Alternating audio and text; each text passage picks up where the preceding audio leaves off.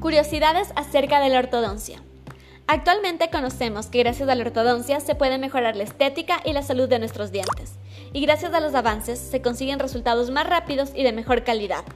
Por eso es importante preguntarnos, ¿de dónde viene la ortodoncia? ¿Quiénes fueron los responsables de su creación? ¿Cómo fue el primer aparato de ortodoncia que se inventó? En este espacio vamos a responderte todas esas curiosidades y dudas acerca de este tema.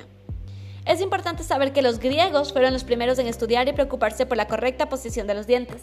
Hipócrates de Cos, médico de la antigua Grecia, fue la primera persona que le preocupó y estudió acerca de la incorrecta posición de los dientes. Un dato curioso es que se ha encontrado a momias con una especie de ortodoncia. En muchas investigaciones arqueológicas se ha descubierto a momias con bandas de catgut en los dientes. El catgut es una cuerda hecha con fibras naturales de los intestinos de los animales que cumple una función semejante a la del alambre. Aquellas momias fueron encontradas con bandas metálicas alrededor de cada pieza dental. Algunos investigadores dicen que las bandas metálicas se utilizaron con el catgut para crear un efecto de tracción y tensión para enderezar los dientes, mientras que otras personas dicen que las bandas tenían como función proteger los dientes de los fallecidos para que se conserven después de su muerte. La ortodoncia moderna aparece en el siglo XVIII. En 1728 aparece la ortodoncia tal como la conocemos.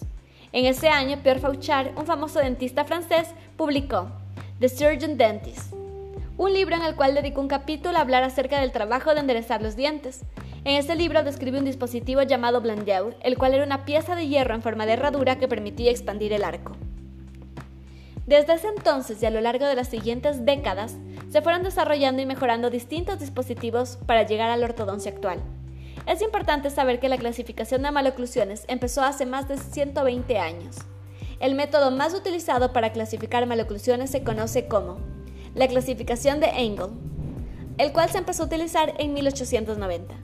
Este método fue desarrollado por el norteamericano Edward Engel. Es un método que se basa en la relación entre el surco dental del primer molar permanente de la mandíbula y la cúspide mesiobuscal del primer molar permanente del maxilar.